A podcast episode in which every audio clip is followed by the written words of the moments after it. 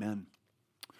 Well, I'd ask you if you would take your copy of God's Word and turn with me to the book of 1 Peter in the New Testament, the book of 1 Peter, first chapter. And we're going to be looking this morning at verses 6 to 9.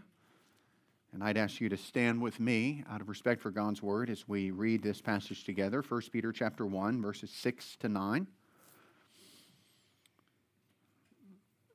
In this you rejoice, though now, for a little while, if necessary, you've been grieved by various trials, so that the tested genuineness of your faith, more precious than gold that perishes, though it is tested by fire, may be found to result in praise and glory and honor at the revelation of Jesus Christ.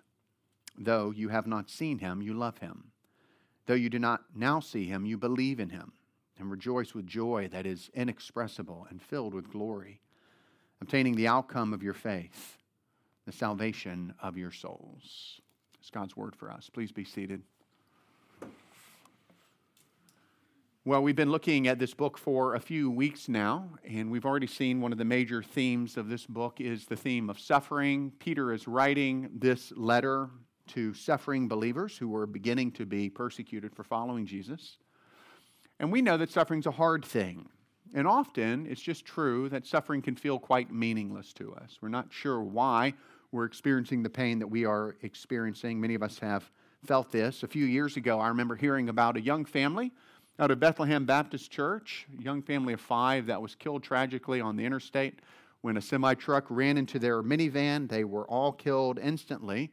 And this family of five had been planning to go overseas to Japan to share the gospel with the lost, and it seemed so, so I don't know, mysterious, purposeless? Why would this family of five be taken at just that moment when they're just ready to go? Why would God do that? So, did God have a plan?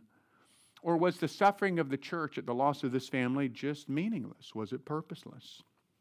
Two years ago, our church experienced kind of a, a similar tragedy in a way, though now we are just rejoicing in God's goodness. But one of our supported workers was diagnosed with a rare form of brain cancer and this was just after the family had arrived in the country where they were going to be serving God. And it seemed to make absolutely no sense. Why would he have cancer? Why would he be di- diagnosed with cancer right after arriving when they'd been planning to share the good news with the people of the country who needed to hear about Jesus? And again, did God have a plan or, or was this suffering brought into their lives? Was it meaningless? I think more generally of, of Christians, uh, many of whom suffer with depression and that's a hard thing. It can be very, very difficult. And one of the most frustrating and difficult aspects of it is that often the person doesn't even know why he or she feels the way they do. What is this suffering? Why are they experiencing this mental suffering? It can often seem meaningless. And perhaps just this past week, suffering has entered into your life. You know, some new form of suffering that you hadn't experienced before, you weren't expecting it. And if you were honest this morning, you'd have to say that you don't understand why. Why it's here. You don't understand why God has called you to it. It kind of seems meaningless to you. It's easy for us to, to feel that way. But as Christians, we know that even though we experience suffering in this life, our suffering is never meaningless, it's never purposeless. We know that God is good. We know that God is wise. We know that God is not capricious. He does not deal with us arbitrarily, he never permits his children to suffer needlessly, and that is very, very hopeful. It means that when we experience suffering, we can trust him. We may not know why we're feeling what we're feeling, why we're experiencing what we're experiencing, but we do know our Father's heart, and we know that He is good, and we know that He has good purposes for the pain that He's permitting in our life. And that's really what we're going to be studying this morning as we look at this passage in 1 Peter chapter 1. So we're continuing our study of this book. Last week, if you were with us, you know that we spent a lot of time working our way through verses 3 to 5 and thinking together about the living hope that we have as Christians. We saw that God the Father is the one who caused us to be born again to a living hope. And that living hope is really the eternal inheritance we have. Uh, the hope of life forever with God in Christ, the hope of seeing our Savior face to face, the hope of living in a perfect world. And all of that has been given to us through Christ. And we rejoice to think that God is both guarding the inheritance for us and He's guarding us for the inheritance. And so we will not fail to arrive safely at our true home. It's a joyful, wonderful passage. Well, now in verse 6 to 9, Peter's beginning to kind of apply that truth to help us think about more the way that that reality should impact the way that we live, and particularly should impact the way we think about the suffering that enters our lives.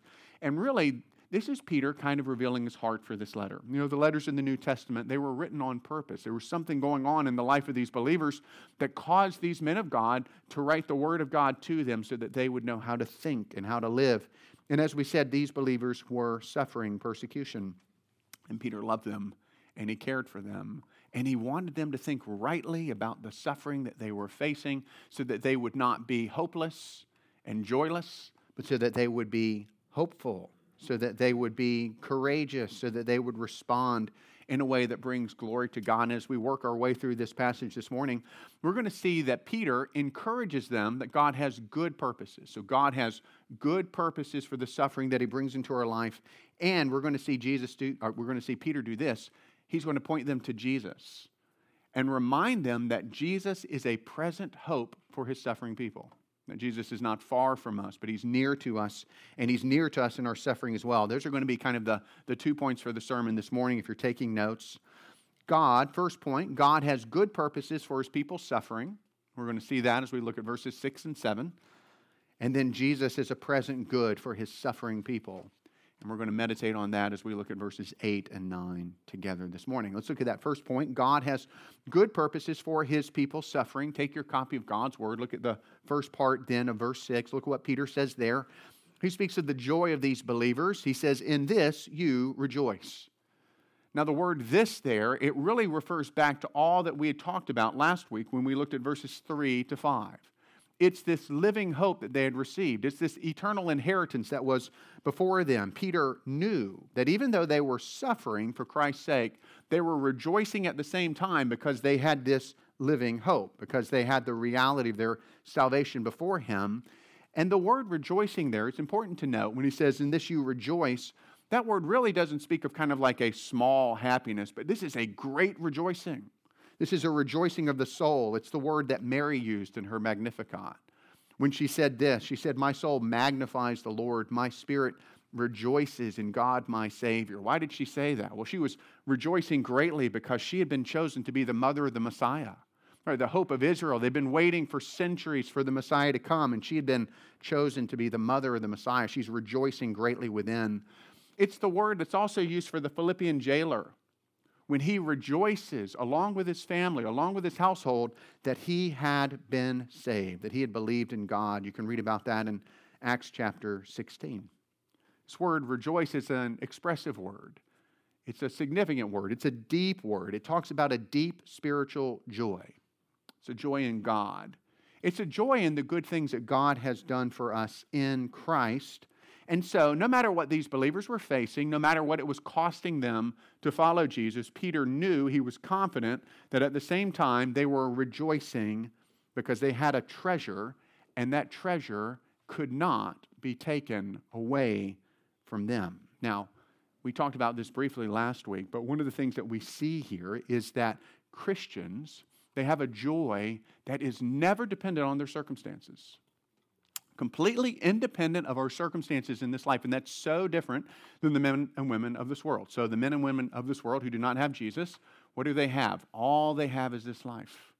And so they spend their days, their hours, their weeks, their months, and what are they doing? They're doing exactly what we would be doing. They're pursuing happiness, as much happiness as they can find. And they pursue it in different ways. Some seek happiness in work success, some seek happiness in money, some seek happiness in relationships. It is Valentine's Day after all.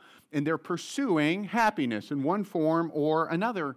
And when things go well, how do they feel? Well, they feel great. It's wonderful. It's exciting.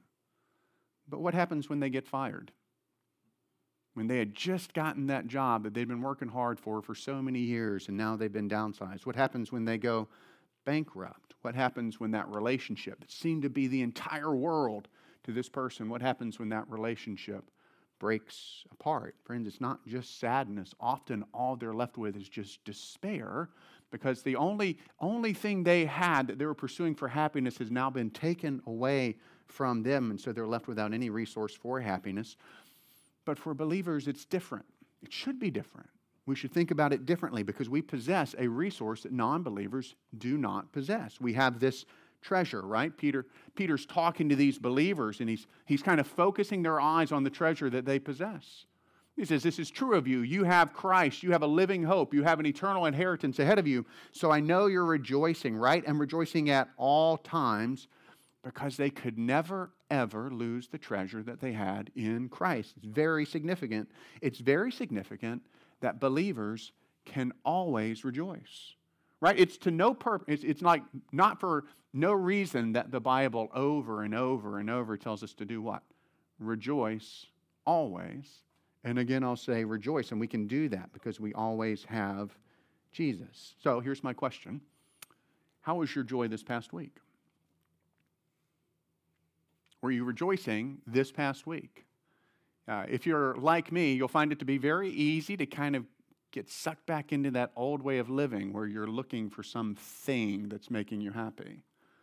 Maybe it's some success. Maybe it's some possession. Maybe it's some relationship. There's something you're looking for. And when things are going well, you find it easy to be happy. And then when that thing is taken away, you find yourself crushed Perhaps you've experienced some of that this week. Well, this is a reminder, this passage is a reminder to us that we do not have to be controlled by our circumstances because we have a joy, we have a treasure that can't be taken from us, and that is Jesus.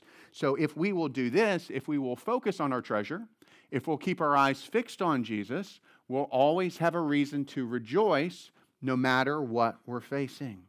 It's good news. Now, at the same time, we need to keep in mind Peter's doing here. He's, he's, he's, showing us the joy, but he's also showing us the sorrow. He's letting us know that we live in a fallen world. We ourselves are fallen, and we do suffer, right? So the fact that we can rejoice always doesn't mean that we will not at the same time also experience grief. And that's what Peter goes on to say there in verses 6, or excuse me, verses, yeah, verses 6 and 7, the second part of verse 6 and into 7. For the Christian, joy and grief often go together.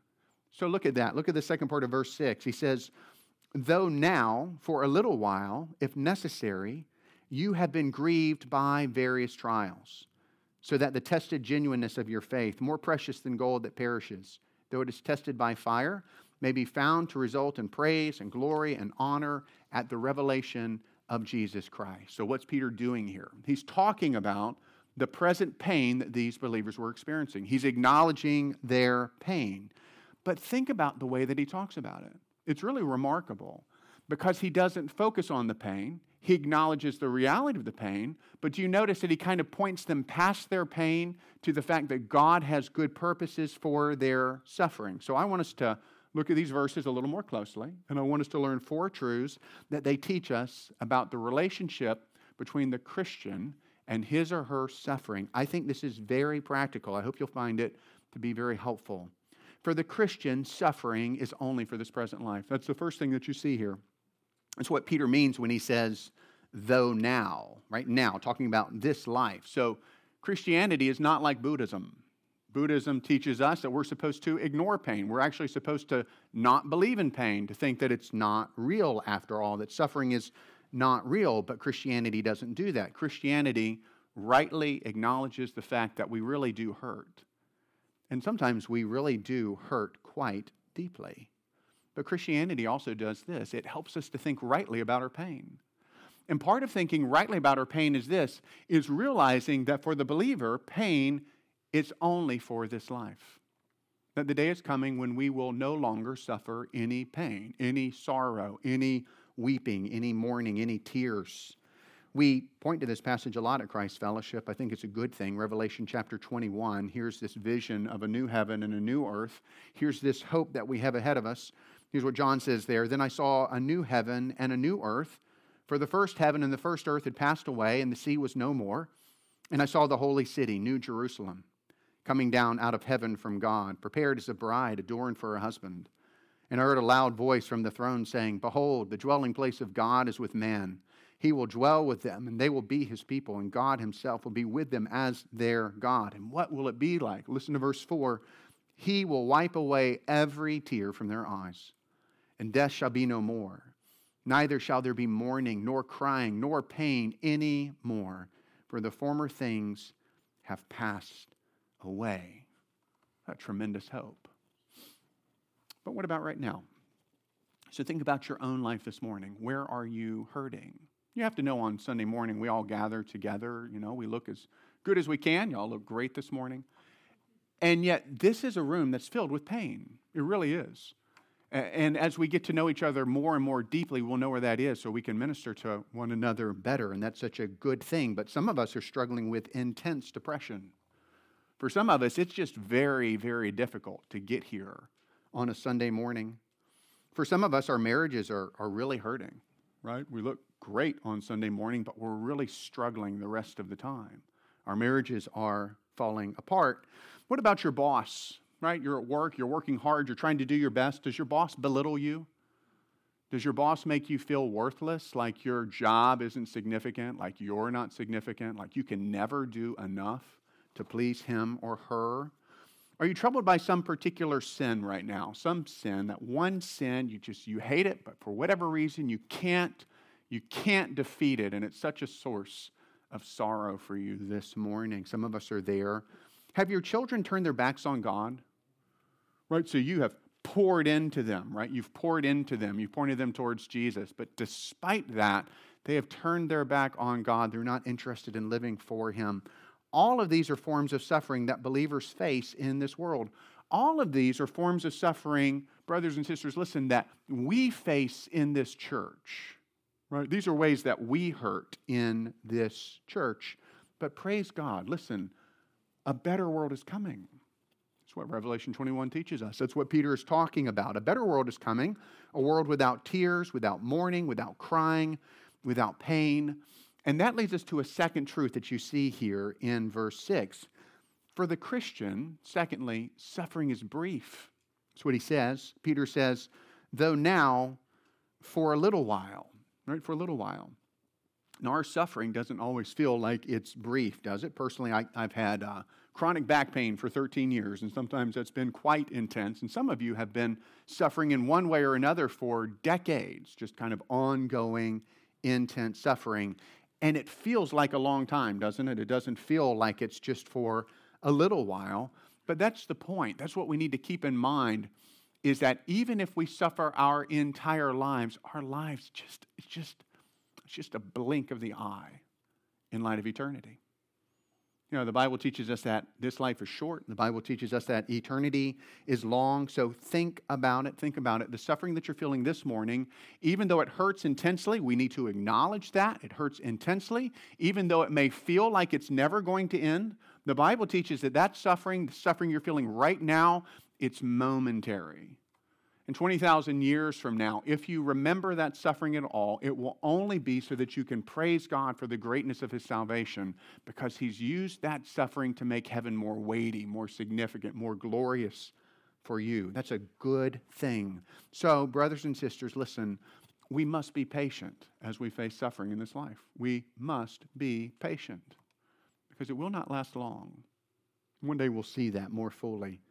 The third truth for, for the Christian, suffering is necessary. Look at what Peter says there again in verse 6. He says, Though now, for a little while, if necessary, you have been grieved by various trials. So Christians face various trials. We've listed some of those trials this morning, uh, but we mentioned at the introduction of this sermon that, that you know what? All of these trials that we experience, none of them are purposeless. None, none of them are meaningless. If there's pain in your life right now, it's because God, who is both wise and good, He's brought it into your life.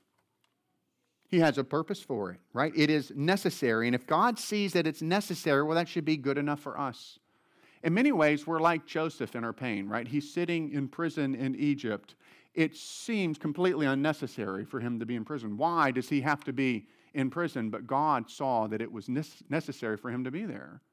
And it's very much like that for us. And that really leads us into kind of the, the fourth truth, and that's for the Christian, suffering is, is purposeful.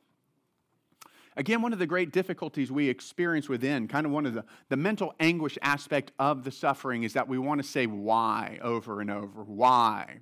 Why am I feeling this? Why have you permitted this? Why is the timing now? Why isn't my life different than I expected that it would be. We want to ask this question why? We don't always get the answer, but we can know that God has a purpose. Again, that suffering is not meaningless.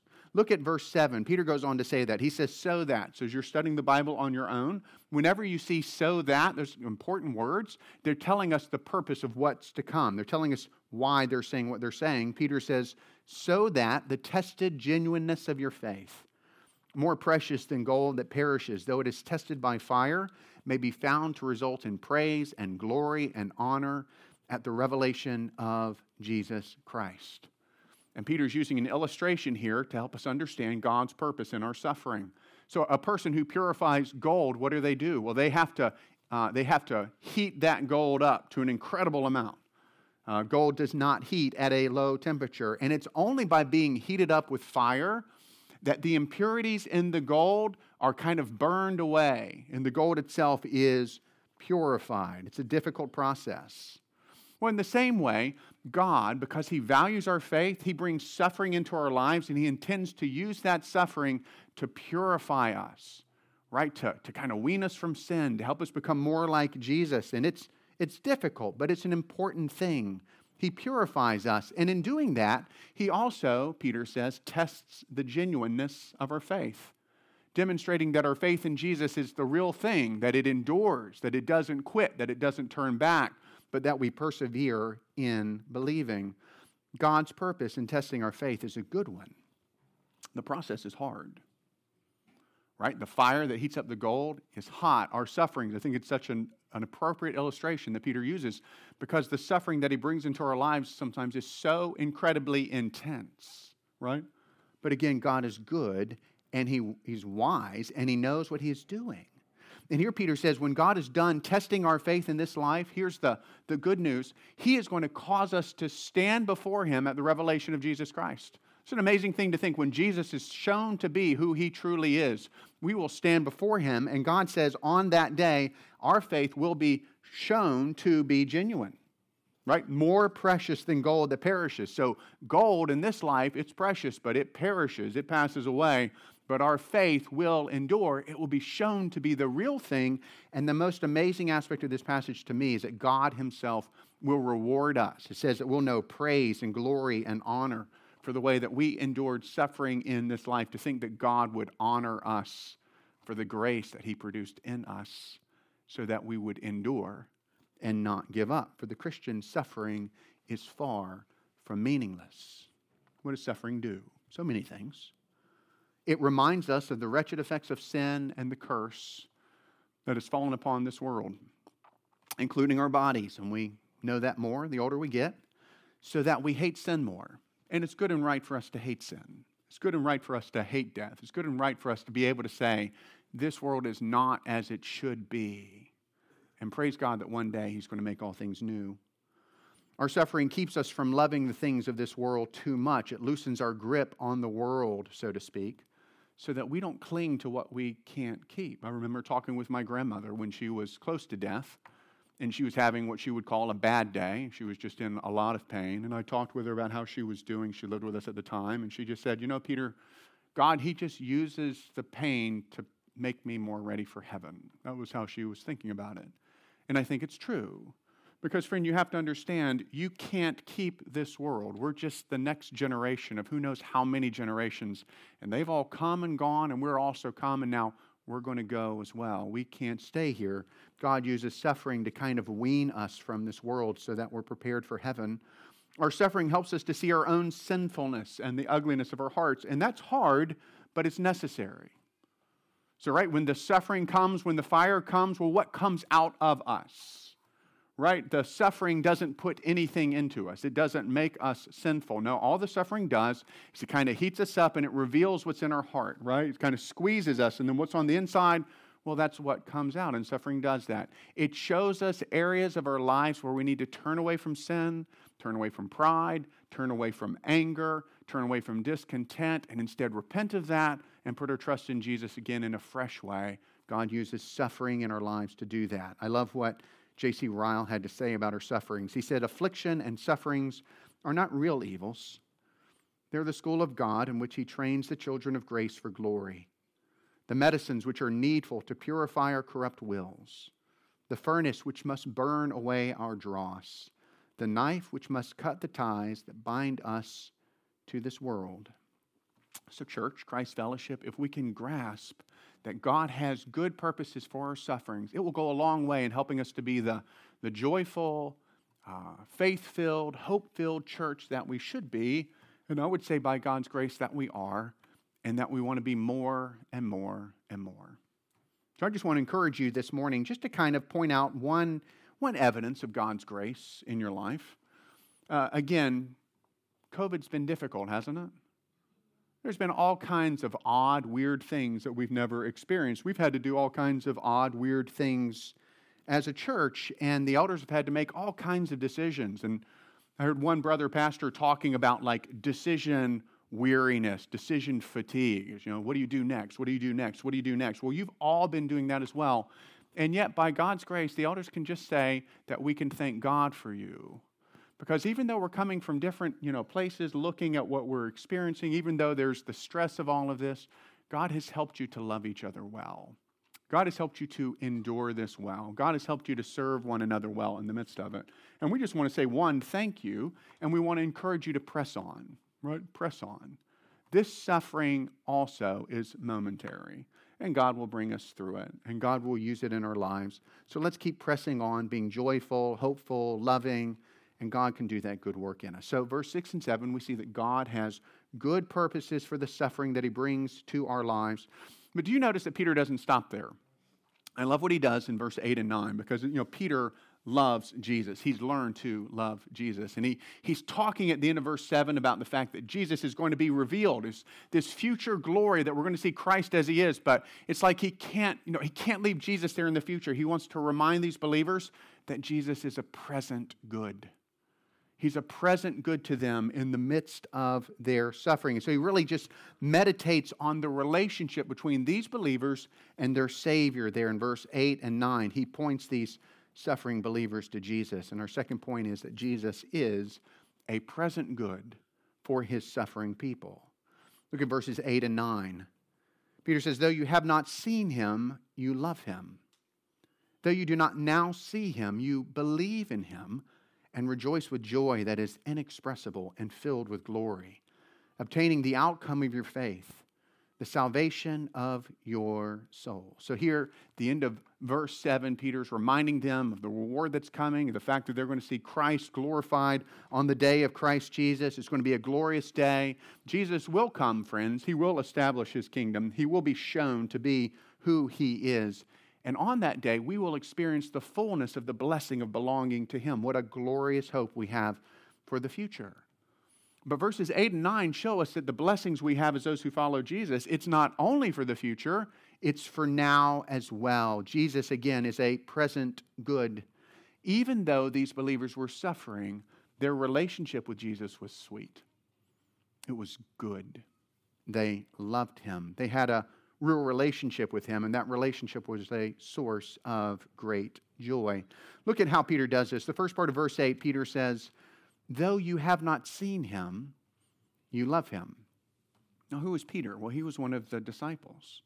So he walked with Jesus and he talked with Jesus. He spent time with him. They went around Israel together performing ministry, Jesus doing his miracles, and Jesus took Peter aside along with James and John at times and the other disciples, and he's pouring into them. So Peter had seen Jesus, and, and Peter loved Jesus. He truly loved Jesus. I wonder, I wonder, as Peter thought about these believers, many of whom were Gentiles, if it was, if it was um, kind of amazing to him to think that these ones who had never seen Jesus truly loved Jesus just the way that he had. The word for love there, it's the familiar word agape. It's the word that's used for God's love. It's the, the strongest possible form of love in this world. And it shows that these believers had a real relationship with Jesus, even though they hadn't seen him physically. They truly loved him. They had a real relationship with him. And it wasn't only love, was it? Look, he goes on to say that they were also trusting Jesus. Peter says, Though you do not now see him, you believe in him. That word believe there, it, it, refers really to kind of a trusting in, a depending on in the way that you would trust in and depend on a friend. You see, it's the language of relationship again. And it wasn't only love and trust, it was more than that. Peter says, and rejoice with joy that is inexpressible and filled with glory. So, because of their relationship with Jesus, these, these people had a, a real relationship, and that relationship gave them a deep and substantial joy, the kind of joy that they couldn't really even describe with words. It's this reality that they had received in their relationship with Jesus. So, they're suffering but they had a real relationship with Jesus. And it was a relationship that was marked by love and trust and joy. And every good relationship is marked by those things, right? It's marked by that. In a real sense, they were obtaining the outcome of their faith, the salvation of their souls. The word obtaining there is in the present tense in the original language. And the idea is this it speaks of continually ob- obtaining of receiving more and more, of obtaining more and more, of getting more and more. In other words, as these Christians continued in their relationship with Jesus, they experienced more and more the love and trust and joy of that relationship. They were experiencing more and more of their salvation, and they would continue to do that until they saw Jesus face to face. And then they would know the fullness of the salvation that they'd received in Christ. It's beautiful. Jesus was a, pres- he was a present good to these believers. And, brothers and sisters in Christ fellowship, he's a present good to us as well. There's a lot we could say about this passage. I want to make just kind of two observations. First, it teaches us a lot about what a Christian is, right? This passage teaches us a lot about what a Christian is. A Christian is someone who has an actual relationship with Jesus. That may seem silly for us to say, but most of the people, most of the people in the world do not understand this. They do not know what a Christian is. They think of a Christian, they think of kind of a religious person. Eh, it's a person that chooses to go to a church. It's a person that reads his or her Bible. It's a person who prays. Yeah, it's someone who believes that Jesus is God. But they completely miss what's at the heart of being a Christian. And what's at the heart of being a Christian is a real relationship with Jesus. It's not just some theological abstraction. Christianity is not just some like, you do this and you don't do this, and you go here and you don't go there. It's not what Christianity is. Christianity is a relationship. Christianity is not performing a series of Christian ceremonies. It's not simply going to church. It's not simply believing that Jesus is God. It is knowing Christ personally. It's having a relationship with Him that's real. So we have never seen Jesus physically, but for all that, we know him. We have a real relationship with him. He's our Savior. We're part of his body. His spirit, the very spirit of Christ, lives within us. And our relationship with him is marked by love, and it's marked by trust, and it's marked by joy. So, Christians, listen, this is so important. If you're a, if you're a young person growing up in the church, you have to understand this. Being a Christian is not just going to church, it's not just believing propositions about God and Jesus. It's having a relationship with Jesus. What is that like? Well, Christians love Jesus. Why do we love Jesus? Well, we love him because he came down from the glory of heaven and he lived among us, among broken sinners like us. And then he laid down his life on the cross so that we might be saved. We loved him because he loved us in that way. We love Jesus because even though we're not lovely, he has set his love on us. That's an amazing thing to think that Jesus himself loves us. We love Jesus because even though we fail him daily, and we do, he never despises us. We can always go to Him. We can confess our sins. We can pray for fresh grace, and we get fresh grace. He never despises us. He never spurns us. He always welcomes us. He always cleanses us. He always forgives us. Why? So that we do not give up. He's a sympathetic Savior. And Christians trust in Jesus. We depend on Him. We rely on Him. Why? Well, we we depend on Jesus. We trust in Jesus because his word is faithful and true. We've seen it over and over in our, in our lives. We trust in Jesus because he was victorious over death. Right? He's a strong Savior. He's someone that's worthy of our trust because he's demonstrated that he's able to save us by overcoming our greatest enemy, sin and death and hell. We trust Jesus because he has demonstrated his willingness to save us by dying for us on the cross. You do understand, friend, if you're not a follower of Jesus, the only thing that's keeping you from that is your unwillingness to repent and follow him. It's not Christ, it's you. It's not that Jesus is unwilling to save you, it's that you're unwilling to be saved. And we would urge you go to Christ today because he's good. And he will welcome you. He will welcome you to salvation today. And Christians rejoice in Jesus. We rejoice in Jesus because his work on the cross was fully sufficient to pay for all of our sins. So there is no burden on me now to be good enough for God because Jesus has fully paid for all of my sins. And beyond that, He has clothed me with His righteousness so that when God sees me, He doesn't see all of my weakness and failure. He sees Christ, His glory, His perfection. And in that way, we are made acceptable to God. We rejoice in Jesus because even now he is interceding for us before the Father. So, men and I have been reading a book that just kind of points us to the heart of Christ. And recently we studied a chapter just talking about the fact that Jesus' ministry did not end at the cross and the resurrection, but even now he is seated at the right hand of the Father doing what? Interceding for us. Why? So that we would have fresh grace given day after day after day, so that the enemy who accuses us day after day will not be able to say anything against us because Christ continues to say, My work is perfect in his place. My work is perfect in her place. You're accepted, brother or sister, because of the perfect work of Christ, and it is an ongoing work of intercession for you, even right now. We rejoice in that. We rejoice in Jesus because he's coming soon to make all things new. What a good word. These are just a few reasons why Christians love and trust and rejoice in Jesus. So, my question, friend, to you is do you love Jesus? Do you trust in Jesus? Do you rejoice in Jesus? Again, I have a burden for young people who grow up in church because they're very Christiany but they often lack this relationship that is utterly necessary. If you're going to be saved, it's utterly necessary that you have a real relationship with Jesus, and you need that. And we pray that you will know that. Friend, it's not enough to say you're a Christian. The question is we started out the service by reading Psalm 34. The question is have you tasted and seen that Jesus is good? Have you experienced the reality of that in your life? You must. Here's the wonderful news even if you don't know Jesus now, you can. Because the amazing thing about this Savior is that He loves you. Friend, He loves you. He desires to have a relationship with you. He's the Creator, He's the Savior. Uh, you were made for Him. Right? God created you to have a relationship with Him. That's why you exist. You do not exist to fulfill as many of your desires as possible before you die. That's not why you exist. You exist for God, to have a relationship with Him. And friend, that's where you will know real blessing. That's where you'll know real joy. Because why? That's what you were made for.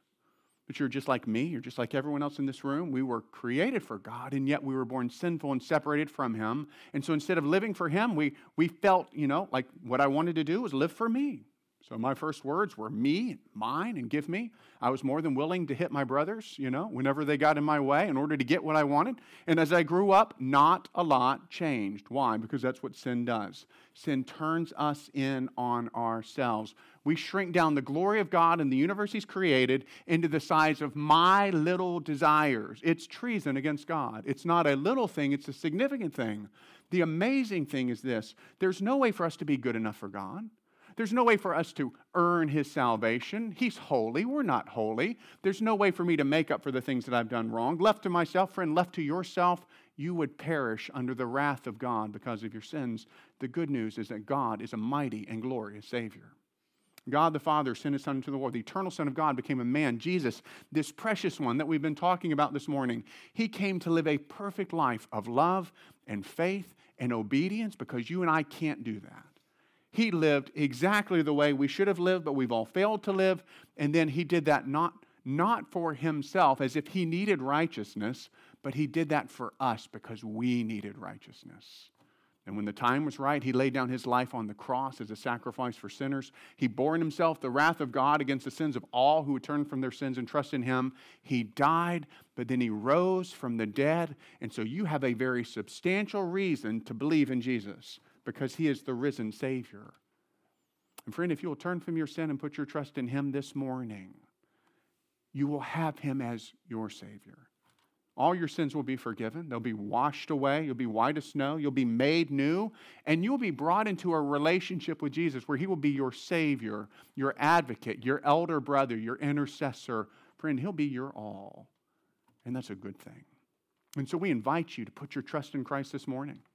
We invite you, if you're a religious person, to turn away from religion and to put your trust in Christ, to hope in Him and in Him alone and He will save you. He will save you this morning. What's a Christian?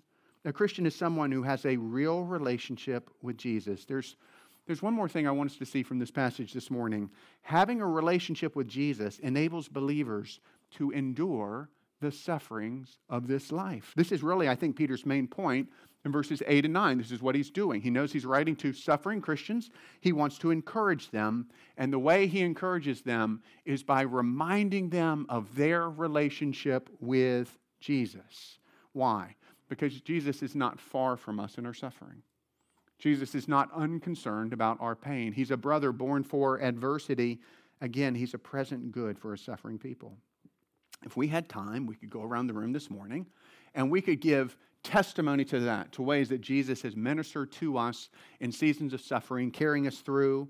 We know that He's prayed for us so that our faith would not fail. We know that He's given us strength when we were weary. We know that He has given us peace when there was no earthly reason for us to have peace. We know what it's like to feel like we're losing absolutely everything and then to be reminded that if we have Jesus, then that we have all that we will ever need. He's ministered to us in all of those ways, and He's ministered to us in countless other ways. In our suffering, it's been our relationship with Jesus that has made hard things easy and bitter things sweet. And this becomes so practical in our suffering because here we have here we have a savior that is a present help in the midst of suffering and that helps us because one of Satan's weapons, one of Satan's weapons, he's so good at it, is to fix our eyes on our pain. Whether the pain is mental or physical or relational, he is so good at getting us just to kind of focus on the pain and the suffering. He surrounds us, as it were, with our problems and our difficulties. So instead of looking up, instead of looking to the Savior, we're just focused on our suffering. And because we're weak, and this is what we have to understand, because we're weak, we feel absolutely hopeless. Right? We realize that we're not big enough to deal with our problems.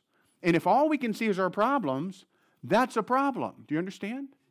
And that's what Satan does. He fixes our eyes on our problems over and over. I can't tell you how many people I've counseled, and they can just talk to me over and over about the issue, the problem, the issue, the problem. And minutes will go by, and hours will go by, and I don't hear Jesus. I hear the problem. And what we're saying is that we have a solution in our suffering, and the solution is Jesus, and He's a present help. He's a real Savior. So, how do we fight back? By faith, we learn to take our eyes off of our suffering. We don't deny the reality of our suffering. We don't deny the reality of our pain. But by faith, we learn to take our eyes off of our suffering and instead we place our eyes on the Savior and we meditate on His goodness and we meditate on His faithfulness and we think about the ways that He's blessed us, and we think about the salvation that He's given to us, and we fix our eyes on Jesus, not on our problems. And what happens? All of a sudden, Jesus becomes for us a refuge, a strong tower, which is who He is. We must, by God's grace, learn to take ourselves in hand and say, It feels like Jesus is far from me, but He's not. He's a present help to his suffering people. We have to learn to preach to ourselves. We must learn to fix our eyes on Jesus. We must fix our eyes on his power. You have to understand, he can take your problem away in a second. And as soon as He sees that it's good for you to do that, He will take your problem away. So you can trust His timing. You can trust that you can trust his ability and you can meditate on that. You can meditate on the fact that Jesus suffers with us in our pain. Again, this is one of the things that we're learning together as a group of men, just thinking about the fact that we're part of the body of Christ. And when part of my body is suffering, I'm suffering. I'm impacted by that. And it's comforting to know that in my pain, Jesus is impacted by that. He cares. He cares. So I'm not alone. So when Satan tells me I'm the only one, I'm all alone, it's a lie. It's not true. We need to focus on his perfect intercession as our high priest. We already talked about that. But the fact that Jesus intercedes for us moment by moment means that we receive fresh grace, ever fresh grace to continue to press on to continue to take the next step towards heaven so that we don't give up. And we must learn, we must learn to meditate on the mighty Spirit of God who's been given to us. The Bible calls the Holy Spirit the Spirit of Christ who lives within us. And so we lack nothing that we need to live for God. Friend, you all listen, if you're in Christ, you always have precisely what you need to live for God because the very Spirit of God lives within you. What an amazing thing to think that God would take up residence in our lives. In our suffering, we must learn to look to Jesus because Jesus is a present good. And in that way, we will not be overwhelmed by our sorrows, but instead will be encouraged to press on. It's so incredibly practical. And it is a good that is accessed in one way it's accessed by faith. By believing that the things we just meditated on are true. And by faith, we receive the goodness of those things into our lives now. And what good news! What good news! Christ Fellowship, as we go through life, our suffering will often feel meaningless, but we've seen that it's not. It's not meaningless, that God has good purposes for our suffering, and that God Himself is with us. Jesus is with us in our suffering. He's a present good for us. So, as we suffer, and we will, may we learn to trust God more. And may we learn by God's grace to press ever more deeply into a relationship with Jesus because He is all we need.